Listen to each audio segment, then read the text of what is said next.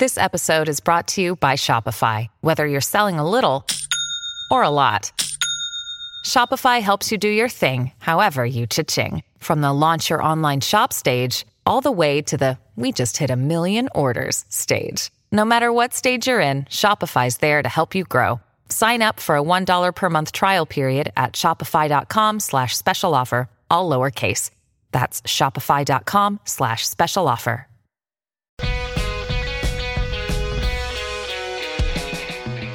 Benvenuti a In The Box, il podcast sul calcio inglese. Al microfono come sempre Paolo Avanti. Tanto Chelsea in questa puntata parleremo del momento dei blues tra crisi di risultati e l'arrivo di Joao Felix, ma ricorderemo anche Gianluca Vialli e i primi italiani sbarcati in Inghilterra negli anni 90. Infine, punto sulla Championship.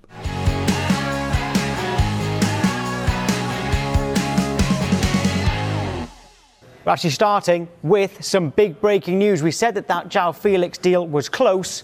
Not anymore. It's done. Jao Felix has now completed his loan move uh, to Chelsea. So, really uh, big news this one. We've been talking about it for the last few days. There was a sizable uh, loan fee on there as well for them. Arsenal were interested, Manchester United were interested. They were more monitoring the situation here. But Chelsea, they went all out for him and they have got Jao Felix on loan. Un colpo di mercato, quello di Joao Felix, in mezzo a una crisi di risultati che sembra senza fine. Il Chelsea sta vivendo un momento davvero difficile. Ne parliamo con i miei abituali compagni di viaggio, Stefano Cantaluppi. Ciao Stefano. Ciao, bentrovati a tutti. E da Londra Pierluigi Giganti. Ciao Pierluigi. Ciao Paolo, ciao a tutti. Allora, prima ascoltiamo il punto del nostro corrispondente da Londra, Davide Chinellato. La crisi del Chelsea è molto più di una crisi di risultati, è una crisi di idee, è una crisi di uomini, è un momento di transizione da parte dell'intera società eh, che si riverbera fino al campo. Evidenti i problemi dell'attacco con Erling Haaland che in Premier League da solo ha segnato più gol di tutto il Chelsea, inevitabile che si ricorresse al mercato andando a pescare Joao Felix, altro attaccante con eh, pochi gol nelle gambe in carriera, un po' come quelli che il Chelsea aveva prima di questa sequenza impressionante di infortuni.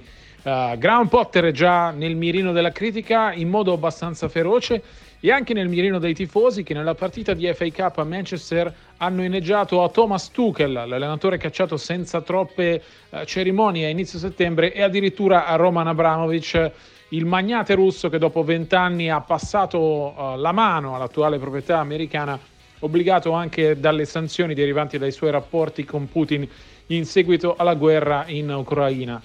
Il Chelsea ha bisogno di tempo e di pazienza, quella che la tifoseria di una squadra che negli ultimi vent'anni si è abituata a storcere il naso, si arrivava un solo trofeo in una stagione, eh, sicuramente non ha.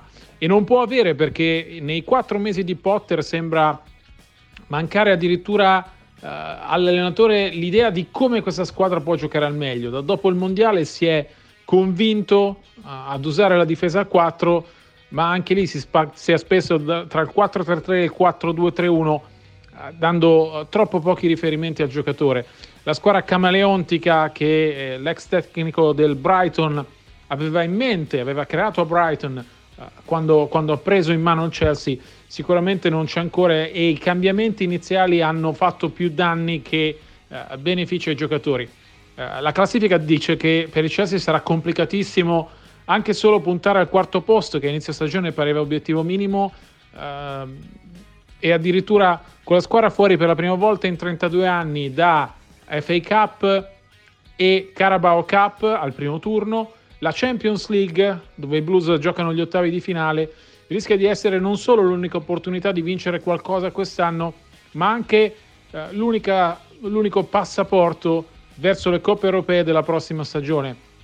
Uh, la società continua a supportare Potter in tutto e per tutto, ma se eh, il Chelsea di quest'anno non si qualificasse nemmeno per le coppe sarebbe un fiasco clamoroso. Stefano si fa svelti a cadere dall'altare alla polvere. Potter, il fenomeno, ora è criticato anche dai suoi tifosi che invocano Tuchel, quindi in un attimo cambiano gli equilibri del gradimento del pubblico, però indubbiamente il Chelsea è in difficoltà.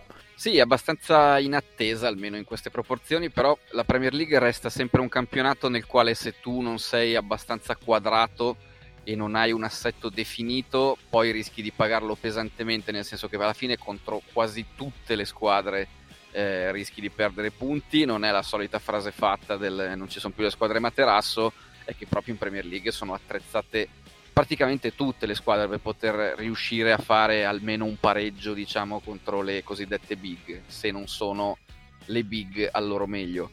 Eh, Tuchel è stato fatto fuori molto in fretta, ma in realtà proprio magari non, non, in frettissima, però diciamo secondo me in fretta rispetto a quella che era la situazione generale della squadra, perché le cose al Chelsea dopo la straordinaria vittoria della Champions League hanno cominciato ad andare meno bene, eh, ma in una prima fase c'è stato il problema del Covid col, per il Chelsea come per altre squadre, che però ha decimato il Chelsea quando il Chelsea competeva ancora per andare a cercare di vincere il campionato eh, poi c'è stato quel trascurabilissimo problemino di Abramovic che ha, eh, come dire, rivoluzionato completamente eh, tutto a livello di, di, di stabilità eh, di tenuta e di equilibrio ecco, all'interno di una squadra così importante e un po' di contraccolpo alla fine lo devi pagare e eh, lo devi sentire, quindi forse Tuchel non so se sono, diciamo, c'entravano anche suoi atteggiamenti o sue insofferenze particolari rispetto a quello che succedeva eh, Tuchel è uno abbastanza fumantino come, come, tipo, però è stato fatto fuori abbastanza in fretta in proporzione a quello che ha vinto e a quello che era la situazione. Potter è, è strano perché aveva un po' illuso tutti, come, come dici tu. Eh, l'inizio non era stato per niente male, tutto sommato, considerato come aveva preso la squadra in corsa e anche in Champions, diciamo la doppia vittoria sul Milan, seppur viziata tra virgolette la seconda da quel rigore non rigore con espulsione di Tomori, però erano state due belle vittorie, una Champions rimessa in piedi dopo l'inizio con partenza falsa e, e ehm, tutto lasciava pensare che piano piano fosse destinato a ripetere le cose buone fatte col Brighton, certamente con qualche passo falso che poteva capitare, però tecnico di valore, abbastanza riconosciuto, tecnico inglese, sembrava l'uomo giusto.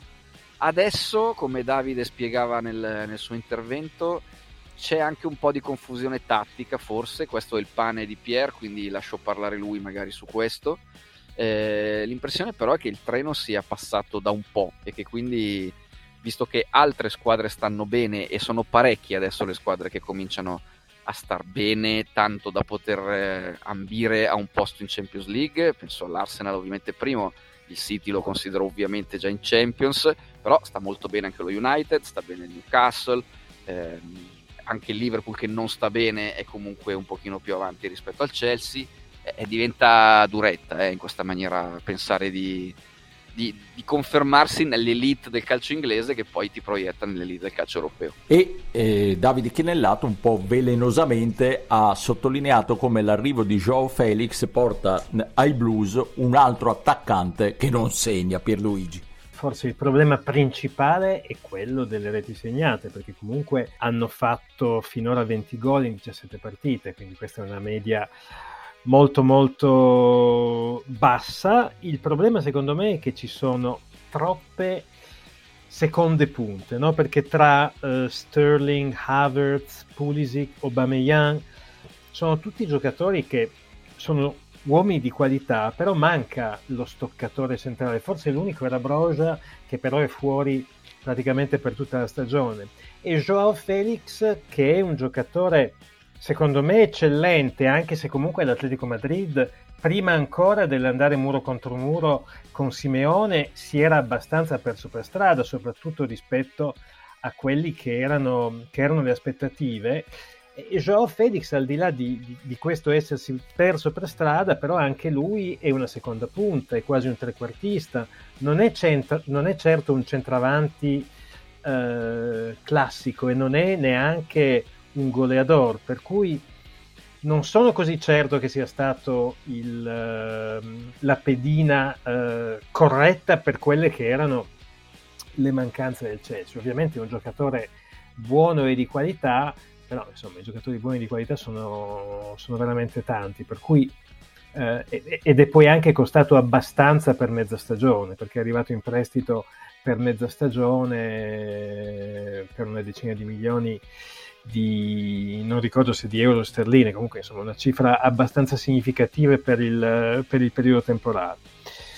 Ehm, il, il Chelsea a questo momento credo che il fatto che sia la quinta squadra di Londra forse sia il dato statistico che la dica di più sulla situazione della crisi che è veramente molto grave.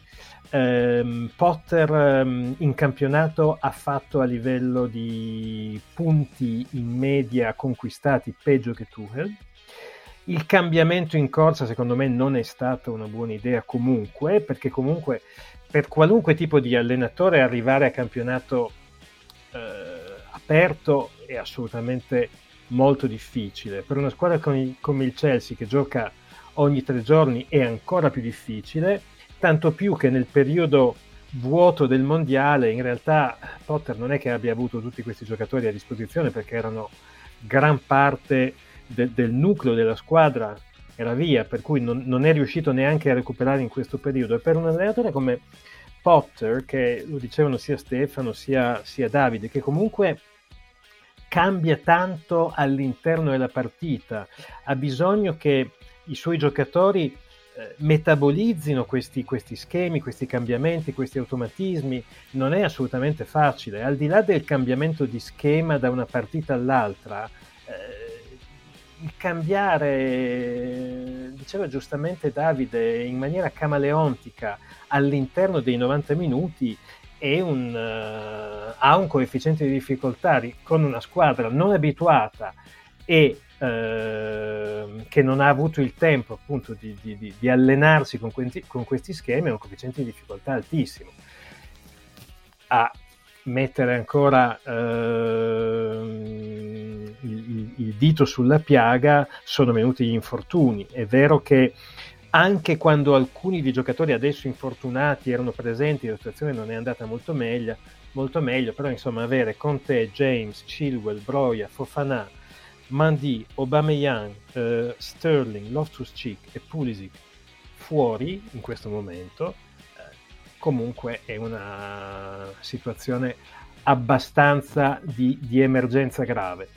Sta di fatto che per come sono le cose in questo momento, il Chelsea è fuori dalle coppe domestiche, in campionato è lontano, siamo quasi ai limiti del dire la stagione è soltanto la Champions League e in Champions League c'è il Borussia Dortmund, non proprio un avversario tenerissimo. Eh no, eh no, e il rischio fallimento è davvero dietro l'angolo.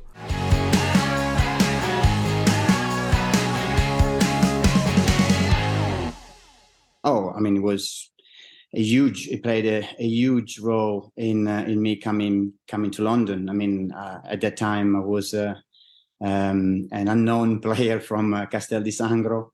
Um, probably few people at the club uh, uh, questioned his his his signing, um, but um, but obviously it, it, turned out to be a great move for me. It, it was it was a move where obviously at the beginning, I wasn't 100% sure. At that time, not many um, many Italian players would go abroad, uh, but he he was very clear when he talked to me and uh, and what he wanted from from me and uh, and what he was expecting from me.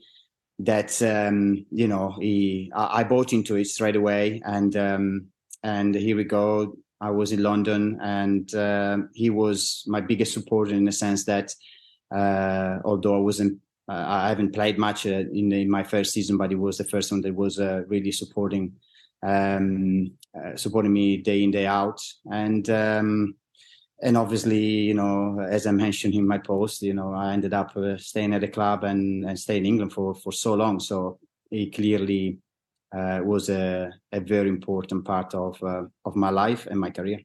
Intervistato da Football Daily, Carlo Cudicini, l'avete sentito, racconta come Vialli lo convinse ad andare al Chelsea. Gianluca era stato un antesiniano, uno dei pionieri italiani, dei primi a sbarcare in Inghilterra.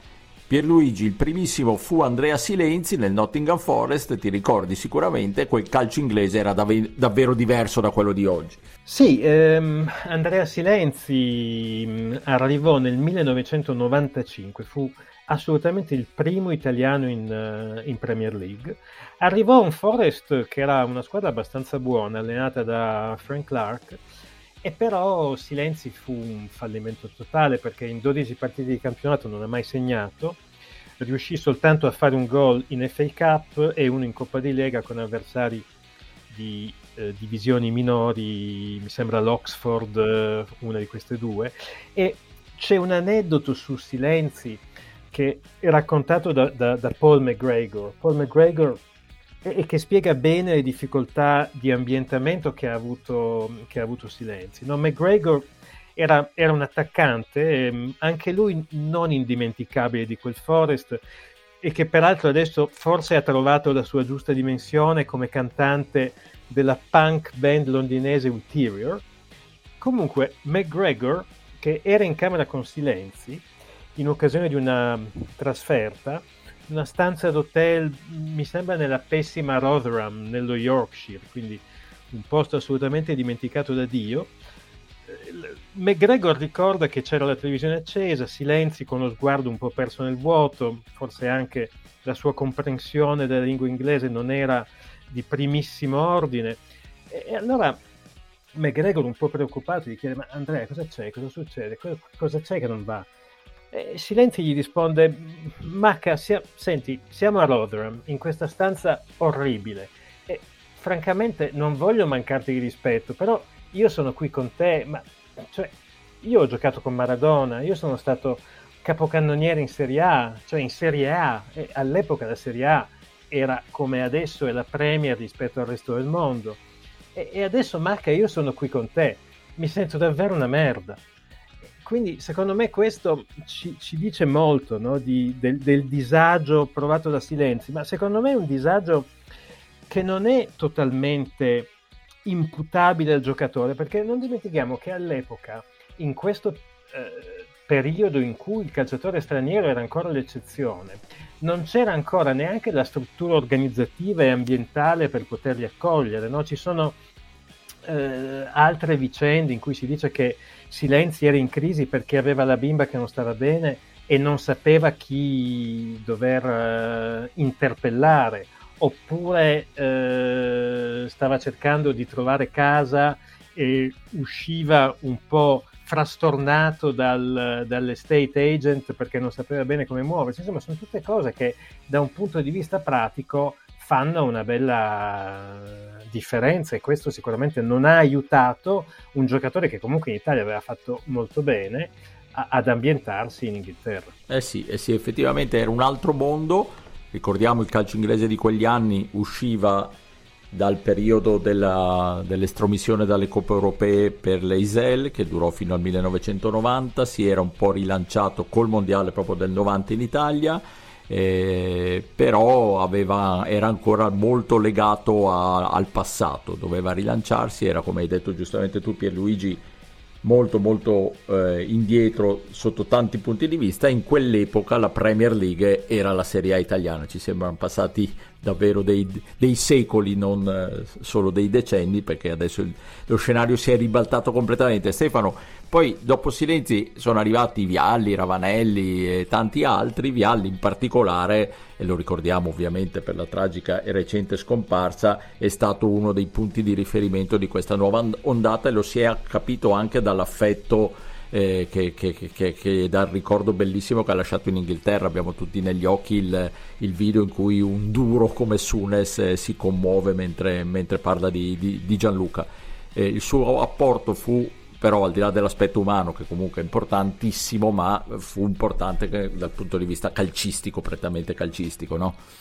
Sì, io credo che con lui e forse con Zola mm, posso mettere, eh, accostarlo diciamo come nome a quello di Vialli, eh, gli italiani eh, abbiano fatto un salto nella considerazione che gli inglesi a livello calcistico eh, avevano di loro. Poi certamente ci sono stati anche tanti altri grandi talenti. Hai citato Ravanelli, Ravanelli per me è un attaccante straordinario, cioè parliamo di uno che ha segnato nell'unica finale di Champions, eh, non nell'unica, ma nella seconda finale di Champions vinta da, dalla Juve, quella con l'Ajax, quindi stiamo parlando di un giocatore che ha fatto un gol in finale di Champions e che non è che ne faceva pochi eh, per il resto, però eh, eh, la sua parentesi al Boro non è stata neanche proprio una parentesi, ma eh, non, non, è secondo me rimasto nella storia del calcio inglese come è rimasto Vialli, che poi è diventato manager e come poi ha fatto Zola. Ecco, di Canio posso mettere forse in questa categoria, anche se poi la sua avventura da manager è stata meno fortunata eh, o comunque meno ehm, come dire, significativa di quello che potrebbe invece essere stata quella di Vialli. Eh, Zola è un altro di quei giocatori che è di manager che poi quando vai a Londra e parli con le persone eh, al Chelsea, diciamo tifosi del Chelsea, gente del Chelsea, Magic Box te lo, te lo mettono a quel livello lì.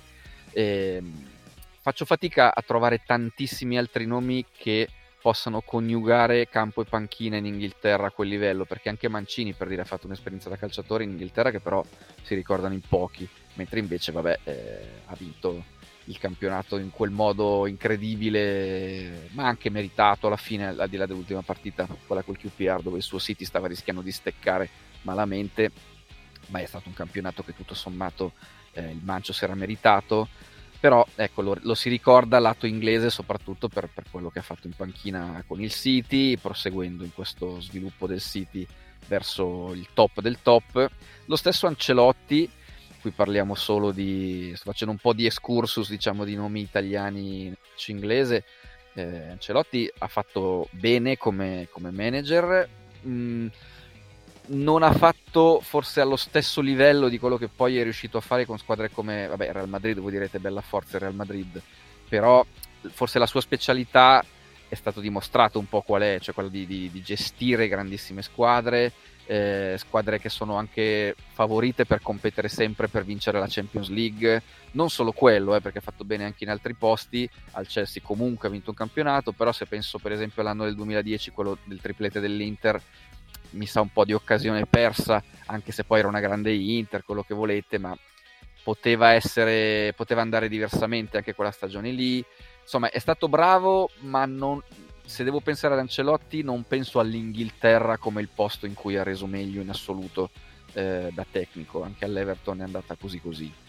Eh, come andare avanti? Ci sono alcuni giocatori che sono diventati icone italiane in Inghilterra, penso a Lombardo, voi che siete Eagles eh, dovreste ricordarvi bene quei suoi anni lì e ancora oggi lo considerano la migliore alla destra passata dalle parti di Sellers Park ed era stato un grande giocatore, però anche lì eh, la doppia dimensione che ha avuto Vialli secondo me non l'ha avuta quasi nessuno, forse di Matteo, ecco, perché di Matteo ha il non trascurabile eh, come dire, eh, successo da manager di aver vinto una, una Champions League, eh, però è durato poco e è, è entrato in uno strano oblio, parte con la Stone Villa, ma poi non, non, lo so, un allenatore che vince una Champions, tu ti aspetti che comunque abbia una serie di possibilità prima di essere, tra virgolette, accantonato. Ora, non so sinceramente quanto ci sia anche della volontà di Di Matteo di non star lì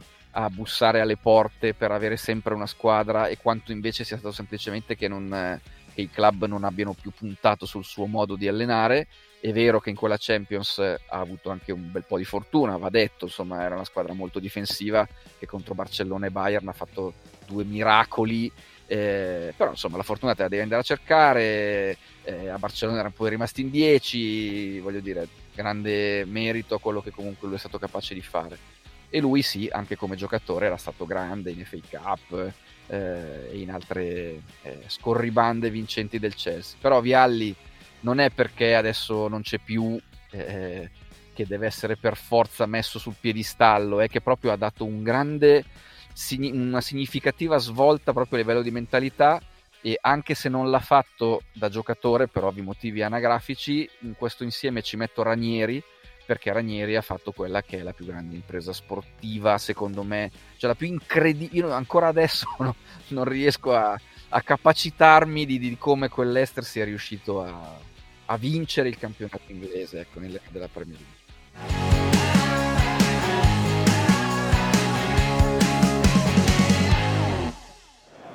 A double wall. We side with three, the home side with four. That wall breaks. The free kick goes into the net. Swansea nil, Burnley one. Just inside the 13th minute. It's a super, it's a super strike, isn't it? Again, it's Bender's side though. Dopo il primo turno del 2023 il Burnley ha vinto 2-1 a Swansea consolidando il primo posto in Championship. Pierluigi è venuto il momento di fare il tuo magico punto della Serie B inglese che ha giocato 26 giornate. Finalmente parliamo di nuovo di Championship. Sì, ha giocato 26 giornate perché durante i mondiali si sono fermati ma non tanto quanto la Premier, hanno ripreso prima e come dicevi tu il, il Burnley è, è, nettamente in fuga, ma c'è anche lo Sheffield United che sta andando bene e hanno um, aperto un gap importante rispetto al Blackburn che è terzo, perché il Burnley ha addirittura 14 punti di vantaggio, mentre lo Sheffield ne ha 9. Ora sappiamo che la Championship è pazza, però in questa stagione c'è veramente il rischio che le due posizioni di, automa- di automatic promotion possano venire assegnate con largo anticipo, proprio perché Burnley e Sheffield United sono davvero eh, le mattatrici di questo inizio di campionato. Ci sono degli elementi mh, noti nelle due squadre, in particolare Jay Rodriguez e Ollie McBurney, nel, rispettivamente nel Burnley e nello Sheffield United, ma ci sono anche dei giovani molto interessanti che stanno venendo fuori prepotentemente. Nel, nelle Blades in Diae, un giocatore, un centrocampista offensivo molto talentuoso e nel, um, nella squadra di Company invece c'è Tella che arriva in prestito dal Southampton. Poi, come dicevo prima, in zona playoff abbiamo il già citato Blackburn di Thomason, ex Milan, non dimentichiamolo, e poi c'è anche il Watford, ci sono anche il Watford e il Middlesbrough, che sembrano entrambe abbastanza rinfrancate dalle nuove gestioni, quelle di Bilic e di Carrick. E poi abbiamo le, le, due sorprese dell'Interland londinese che sono Millwall e Luton, nonché il neopromosso Sunderland e il, il West Bromwich Albion che era partito malissimo, ma che ora grazie all'arrivo di Carlos Corveran, eh, ex allenatore del Huddersfield, un discepolo di Yelsa al Leeds United, è risalito prepotentemente in, um, quasi in zona playoff. Invece tra le squadre in difficoltà abbiamo il Norwich City, che quest'anno forse non riuscirà nel yo-yo che eh, solitamente ci regala, no? Premiership Championship, Premiership Championship, um, si è separato da Dean Smith e ha ingaggiato il tedesco Wagner, anche lui ex Huddersfield, recentemente è stato allo Schalke e poi allo Young Boys. In crisi anche il Cardiff, che sta addirittura pensando di portare in panchina il decano Neil Warnock, che ogni stagione promette alla moglie di tornare a casa e di ritirarsi e poi in qualche maniera continua ad andare su qualche panchina. E poi abbiamo ultimissimo il Wigan e cito il Wigan perché sulla panchina degli atleti c'è niente dopo di meno che Colo Touré, che alla sua prima esperienza da allenatore principale è partito malissimo perché ne ha pareggiata una e ne ha perse quattro, però insomma c'è ancora spazio per riprendersi perché la quartultima è appena a tre punti. E poi un'altra nota che penso faccia piacere agli amici tifosi del Coventry City, so che c'è anche un club in Italia, come di quasi tutte le squadre inglesi, che supporta gli Sky Blues, ebbene dopo anni di pessima gestione di un vituperato fondo che si chiama Sisu, finalmente un imprenditore locale che si chiama Doug King li ha rilevati e la speranza per la squadra delle Midlands che non stanno andando comunque male, nonostante la, la, la, ownership non fosse particolarmente lungimirante, sono a 4 punti ai playoff e hanno un buon margine di 9 lunghezze sulla terzultima, quindi potrebbero anche puntare a qualcosa di importante. Bene, bene, e hai citato tanti allenatori nel fare il tuo, come sempre, precisissimo punto sulla Championship. Stefano, tu avevi notato proprio sugli allenatori di questo campionato una particolarità. Sì, perché Pier parlava del Coventry e eh, il Coventry ha Robbins che è oggi l'allenatore che da più tempo è su quella panchina, eh, è da 5 anni, quasi 6 anni insomma.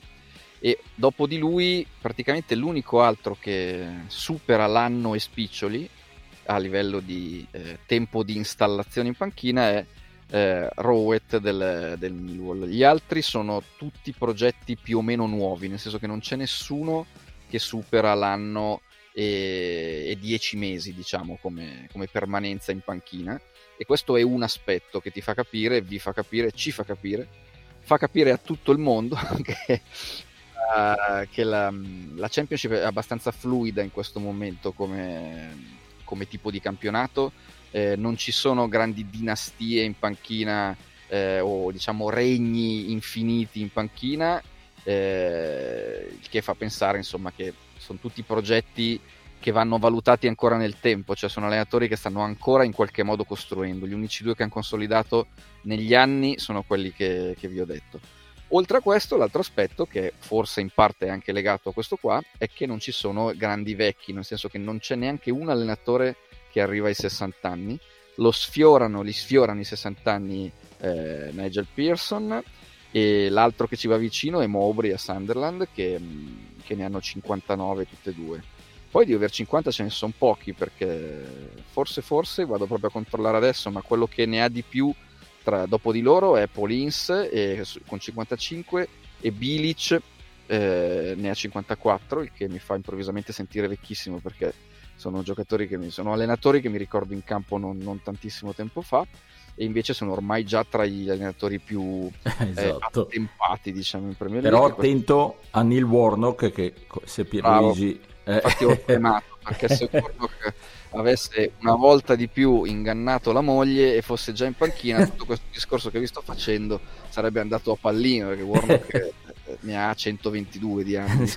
Beh, ne dichiara 74, però potrebbero essere in effetti una cinquantina in più. È più in forma di me, quindi se mi sentisse e qualcuno gli traducesse quello che gli sto dicendo, non avrei una serata facilissima perché è sempre super vulcanico. Però ecco, tornando seri, ci sono tanti, tanti, tanti giovani, ci sono parecchi over, uh, under 40, gente che invece ha proprio 40 anni come, come Taylor, come, come Hudson, come Edwards lo stesso Colo che citava Pierluigi prima ne ha 41, come anche Michael Carrick. Bello anche vedere dei giocatori che hanno vinto delle Premier League, insomma Touré col grande Arsenal, Carrick col Manchester United a ripetizione, ma anche lo stesso Company in quel City di cui vi parlavamo prima. È bello vederli cimentarsi in panchina perché l'hanno vinta in tempi abbastanza recenti, la, la Premier del piano di sopra. Però ecco, l'idea che volevo restituirvi è quella di un campionato che è sempre quindi meno legato alle vecchie tradizioni del vecchio manager inglese, del, del vecchio calcio inglese, eh, che a noi per carità ci piacciono un sacco e vorremmo non tramontassero mai, però mi sembra sempre di più un torneo in continua evoluzione dove anche le, le forze in panchina e le energie sono molto fresche. Sì, hai fatto bene a sottolineare questo dato perché effettivamente lo dicevamo anche l'ultima volta che abbiamo fatto il punto sulla Championship, ormai non è più il campionato dove noi nostalgici troviamo il vecchio calcio inglese, ma è un campionato che si evolve tantissimo, resta vincentissimo perché è molto equilibrato, però effettivamente è diventato un'altra cosa rispetto al recente passato. Bene, c'è sempre comunque un torneo da gustarsi fino all'ultima giornata e fino ai playoff. E con questo chiudiamo questa puntata, vi diamo appuntamento alla prossima settimana, un saluto a Stefano Cantalupi, ciao Stefano. Ciao a tutti, alla prossima. E a Pierluigi Giganti, ciao Pierluigi. Ciao, buona settimana a tutti.